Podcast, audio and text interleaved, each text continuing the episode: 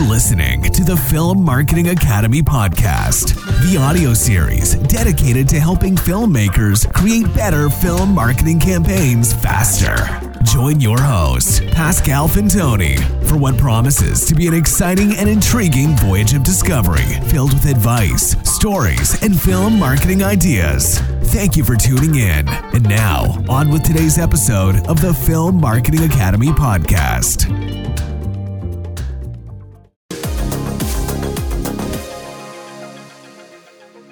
Well, this week in film marketing, we're going back to nineteen ninety-nine, The Mummy, a horror film, an adventure film, just a good rip-roaring adventure film. Pascal, let's watch the trailer.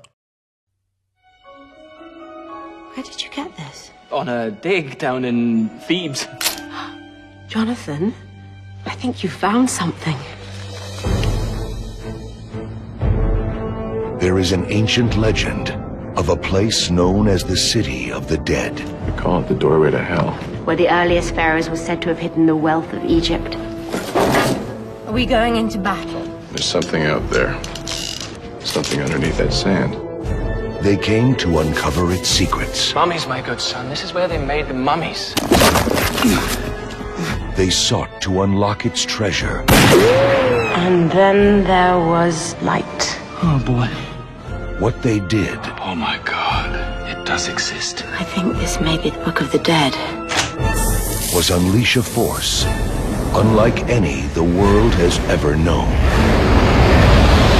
You must not read from the book!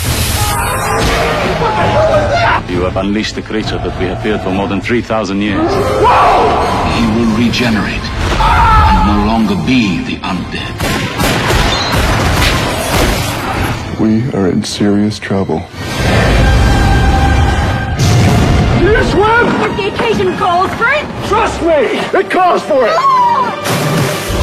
Universal Pictures invites you. His powers are growing. Run! This just keeps getting better and better. To experience the adventure. It appears he's already chosen his human sacrifice. That will live forever. If he turns me into a mummy, you're the first one I'm coming after.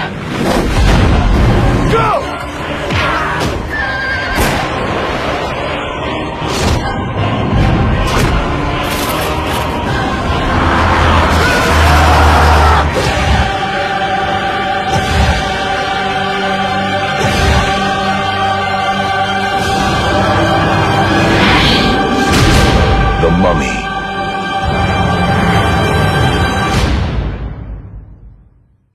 Oh, what a film.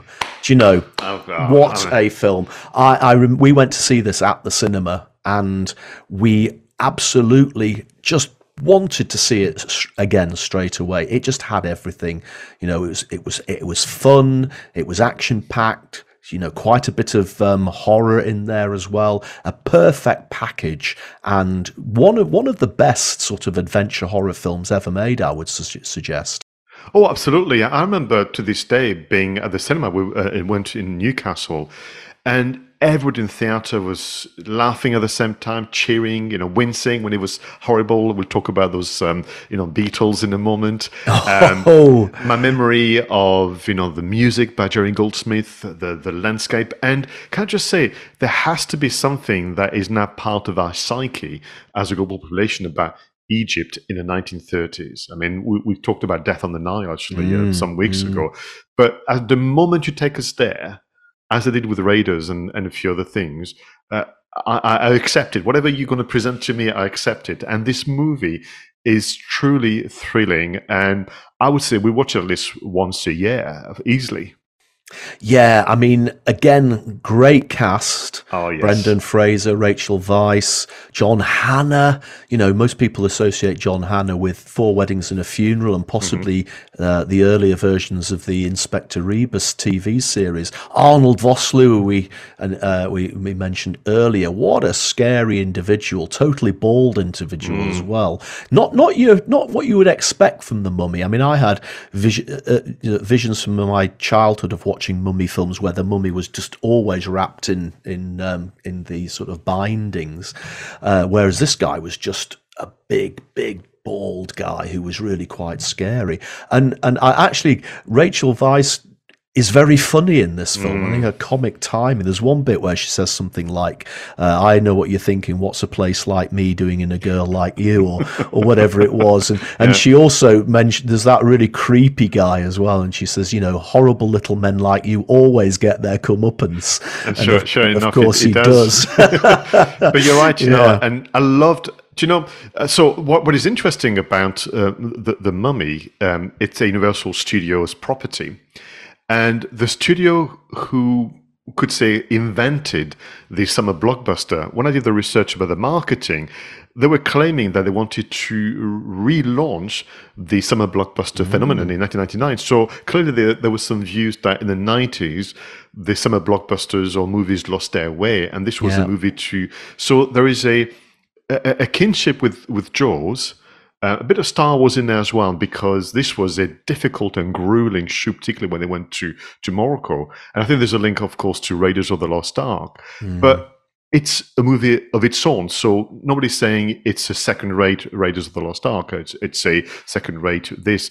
But I thought it was fascinating that that was their commitment, and we'll talk about the marketing because that had a bearing in that. But for me, it was just this idea of being introduced to the adventurer. You had the librarian, you had the gambler, you know, John Hannah, who plays a superb role, and then multiple faceted villains, you know, Imhotep, you know, Anuxenamun and so on. But what was interesting, the casting was difficult because the vast majority of the people that eventually accepted to be on the film were against it because A, they didn't know whether they wanted to do horror, and then when they realized what it was, well, is it going to be a bit weird and a bit, you know, like corny and embarrassing?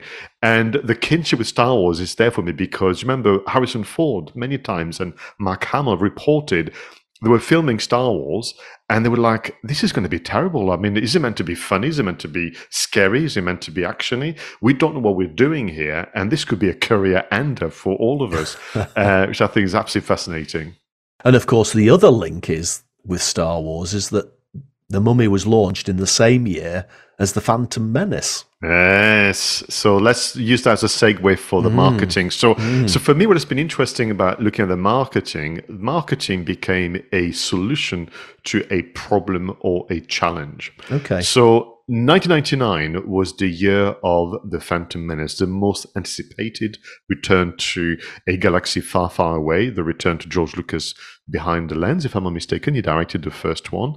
And that created the challenge because, of course, if you want to be the summer blockbuster that is going to rekindle the interest in, you know, summer movie going, the problem that you have is that if your movie is released more or less at the same time as The Phantom Menace, you're not going to get a look in whatsoever. So what they had to do was to move the kind of approved and signed off release date of the twenty-first of May nineteen ninety-nine to the seventh of May nineteen ninety-nine, because The Phantom Menace were being released on the nineteenth of May. And you can just imagine how tricky that is from a marketing point of view, from a booking of the screenings point of view, from everything else, but having maybe to change maybe even the narration of the trailers and so on and so forth in nineteen ninety-nine. So the movie was released in, on the seventh of May instead of the twenty-first. I thought that was maybe a, a very cheeky move. They did have a premiere on the fourth of May, Star Wars Day. Do you think that was done on purpose? Ooh, did we did we even call May the fourth? May the fourth be with you back then? I don't know, but actually it was mm. an interesting coincidence whether that was already a place. Um, but then what they did, which I thought was interesting, you know, I talk a lot about in a movie being released almost on the same day globally at the same time. I sometimes wonder if it's to avoid video piracy or it's just, you know, good marketing. But what they did here was it was essentially a summer nineteen ninety-nine rollout. So mm. seventh of May was the U S, twenty-fifth of June was the U K, a month later in July was France. And the movie was rolled out, you know, almost territory by territory until the last one was in September in New Zealand. So you had essentially, from May to September, people talked about The Mummy around the world in, in different ways. And it was ultimately a very wise decision because this was a number one movie uh, early May. And once Phantom Menace was released, of course, it went on to second, third, fourth, and, and so on and so forth. Yeah, I mean, it's interesting. I'm thinking back now because obviously, like everybody in the world, I was absolutely gagging to see The Phantom Menace. But I think that if I had recorded the number of times we've watched The Mummy compared to how many times we've watched The Phantom Menace. I know that The Mummy would win. Yeah, I would agree, because for me is is that reassurance of watching movies again, because you know about Rick O'Connell, you know about Evelyn, you know about Imhotep, you know, and Benny and Ardeth Bay and all those characters. But I look forward to be once again, you know, all these years later, completely surprised and, and amazed by the landscape, by this, the, the some of the sets, particularly at the end, you know, you have the big showdown against the mummies and so on. And the special effects at the time, I mean, some of it has not aged well, but because you had that wonderful combination of action, comedy, and horror, you kind of forgive it. And listen, you know, if we can forgive Star Wars from nineteen seventy-seven, we can forgive The Mummy from ninety-nine. So you mm. described that as the first marketing challenge, Pascal, mm. uh, but you mentioned that there were at least three marketing challenges, and the second Second one is all about the actual title of yes. the film, The Mummy. So su surprisingly, documented um, the the very people working on the marketing of The Mummy um, are quoted to say that the the title presented them with a challenge to, to say when they were doing test audiences. And can I just quickly open a bracket and close it? I'd love to be invited to those test screening. I don't know what you have to do. I don't know where you have to go, Roger. Um, Perhaps people know, but you know, I hear about those test screenings that sometimes have actually quite uh, an impact on the end result, all the way to cancelling shows like mm. Batgirls. But how do they do them? Anyway, they did a test audience, and the audience left completely confused because they were convinced that they were about to see a horror movie. Uh, and, and sometimes even worse, they were saying, I wasn't really keen because this was to me a remake of the very old horror movie from back in, in, in the forties and, and fifties. So the temptation could have been to change the title to make it clearer. So the marketing president at the time, Mark Schmugger, recalls saying, we chose to actually re-educate the audience and redefine the myth of the film rather than changing the title. That's really interesting, because sitting here, having seen that film so many times, I couldn't think of what else you would have called it. Mm. Um, you know, Egypt, the Revenge, or the Terror of the Tombs, or who knows what it would be. But The Mummy is, I mean, it's The Mummy, wasn't it? That it was a remake, yes. Maybe I'm old enough to remember the original films anyway, and, and therefore I wasn't the, the people who were confused in the test screenings, but uh, it had to be The Mummy. So I'm glad that they took the decision to restyle the marketing and just educate people that this isn't just an out-and-out horror film, it's an action-adventure horror comedy, which is obviously a lot more wide, wide Um, uh, spread appeal.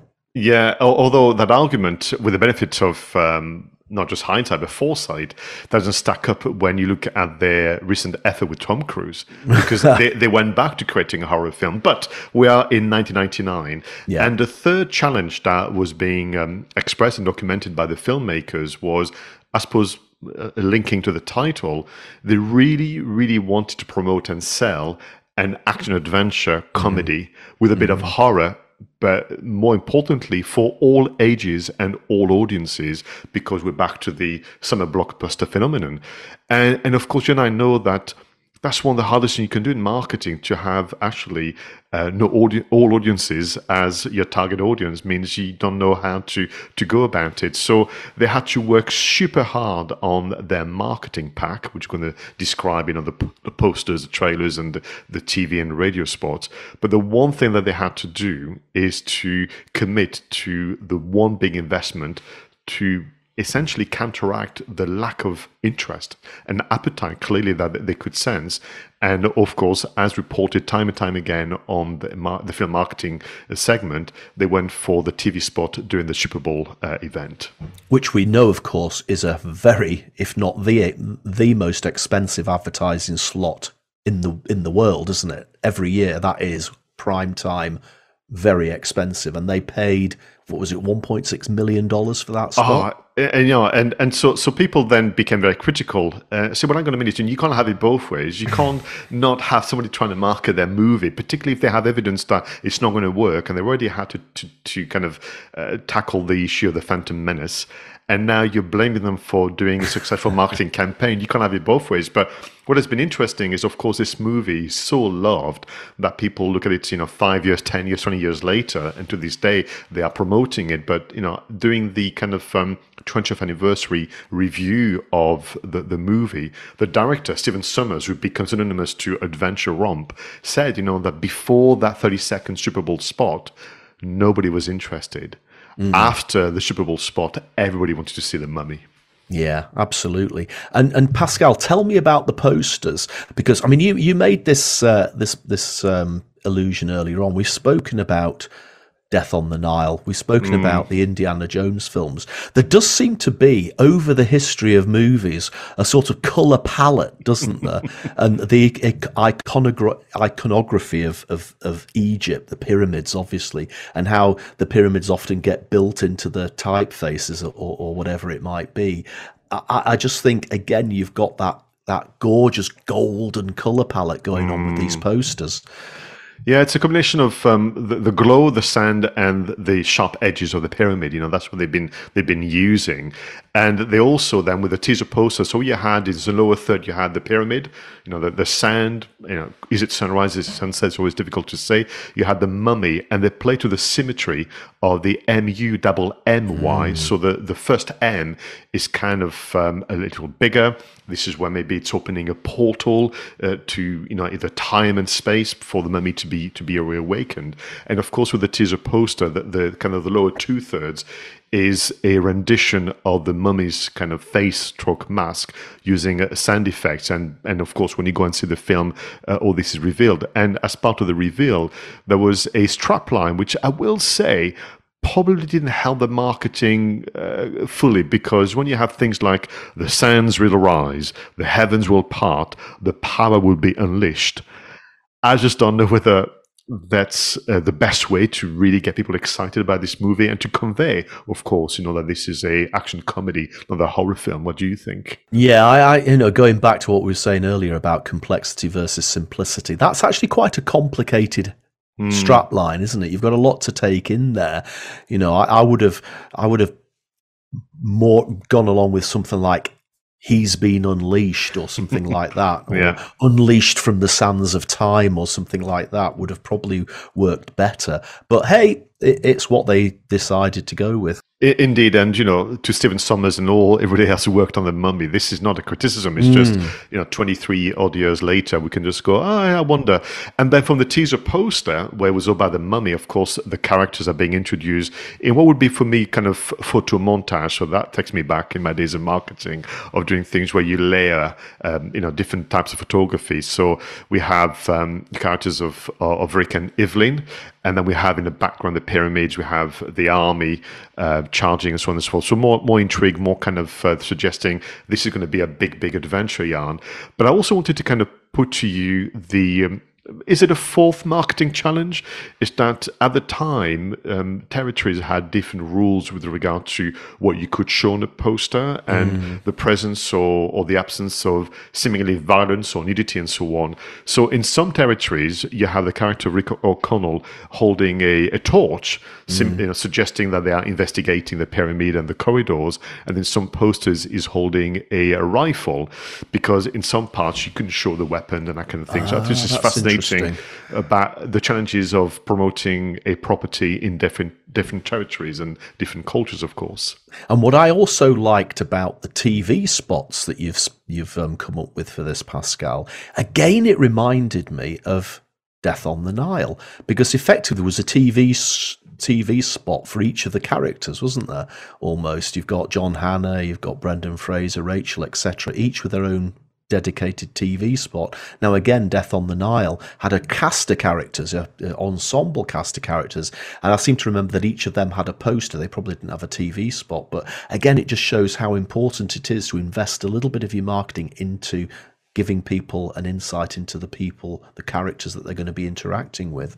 Yeah, and those T V spots, there was four that had been uh, gathered by some kind of YouTube historian. So thank you very much for, for the effort. And they each had, you're right, a different focus. Was it on the on the mummy? Was it on Rick? Was it on Evelyn? And if we had time, we could study, as we've done with um, In Time, you know, the construct of those T V spots. But clearly the first fifteen seconds, you had the voiceover narrations, and then the final fifteen seconds, a montage of the action, the scenery, Uh, the exploration of the pyramid and, and everything you would want from that that type of uh, that type of movie. Um, so so listen, you know, for something that um, was released twenty-three years ago now, that that wanted to reclaim the, the summer blockbuster spot, I, I think that they achieved their goal. But I think they would have been even surprised to realize that all those years later, people are still talking about the movie over and over again. I mean, the number of podcasts, of vi videos, of magazines, both, let's say, trade magazines and public magazines that are covering the, the, the mummy is incredible. I mean, twentieth, twentieth, um, twentieth anniversary, sorry, you have magazine like Entertainment Weekly and Premiere and Total Film. There was an article I came across called Snakes, Sandstorm and Strangulation, The Making of nineteen ninety-nine's The Mummy.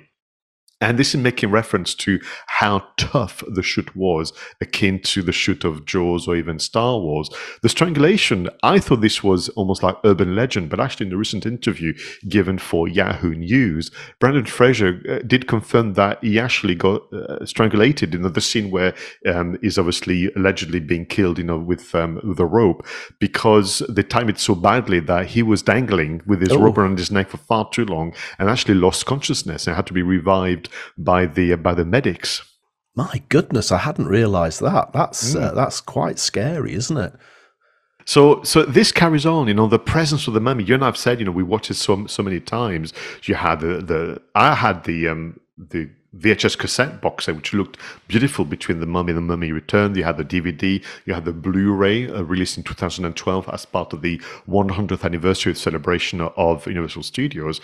But I was absolutely surprised to realize that as uh, this year, on the twelfth of November, the time of recording, the British Museum is organizing a special event, and as well as talking about, you know, uh, Egypt and and you know, the, the research, they are also doing a special screening of The Mummy. Wow, that's just that's just incredible, isn't it? Again, it just goes to show it's become legend. And interesting that the British Museum is actually ho hosting a special event about a fictional film.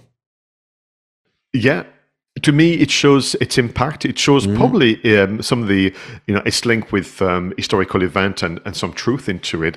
But to create an experience where, you know, the event at the British Museum has a, uh, a presentation from a historian adventurer, and then to close and to wrap it up, because they know that this is, you know, what you do, you leave people smiling. They're going to have well over time watching The Mummy within the environment of the British Museum. I think that's wonderful. Yeah. And two things that I'd just like to finish on, Pascal. First of all, you mentioned the more recent Tom Cruise mummy film, mm-hmm. uh, which I never think about. I can't, re I can't even recall the plot. This is the one that sticks in the mind and often gets yeah. rewatched, as opposed to that one. And also, you were, you did mention the Beatles earlier on, so I'm going to mention the Beatles to finish with. And that creepy guy that Rachel Weiss said would get his comeuppance, well, he did get his comeuppance, because he yes. got eaten by those awful, awfully scary scarab beetles, which abs the, the, the sound effect as they as thousands of them scurry across the floor, sort of, that is just one of the most, you know, hairs on the back of the neck moments of the film to me. Was just, oh, those scarab so, beetles, horrible. So well, so well realised. Um, uh, I mean, that's one of my favourite moments. My second favourite moment, um, I will confess, is near the end, where the character Rick O'Connell is fighting against the revived mummified guard and soldiers, mm, mm. because actually at the time he was doing it to to nothing. He, he learnt the movement taught to him by the stunt coordinator by heart, and it looks so uh, real. Forgive me, you know. Uh, eventually, they added the, the C G I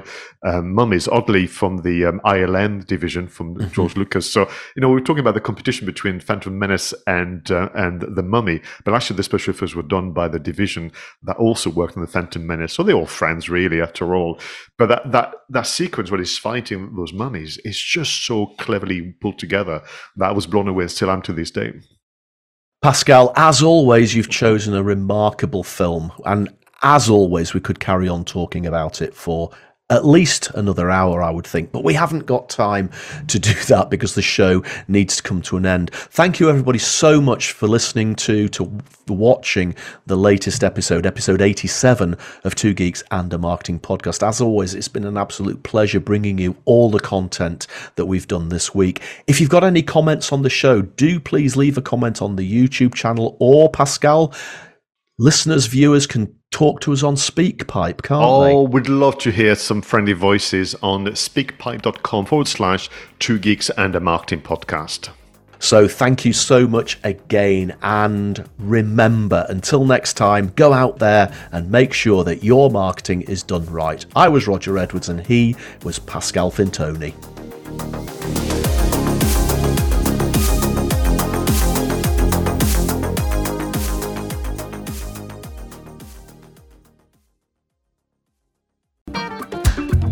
Thank you for listening to the Film Marketing Academy Podcast, the audio series dedicated to helping filmmakers create better film marketing campaigns faster. For more information about our film marketing consultancy and training services, go to film marketing academy dot com and book your free discovery video call. And if you haven't already, don't forget to subscribe and follow your host on social media for more updates.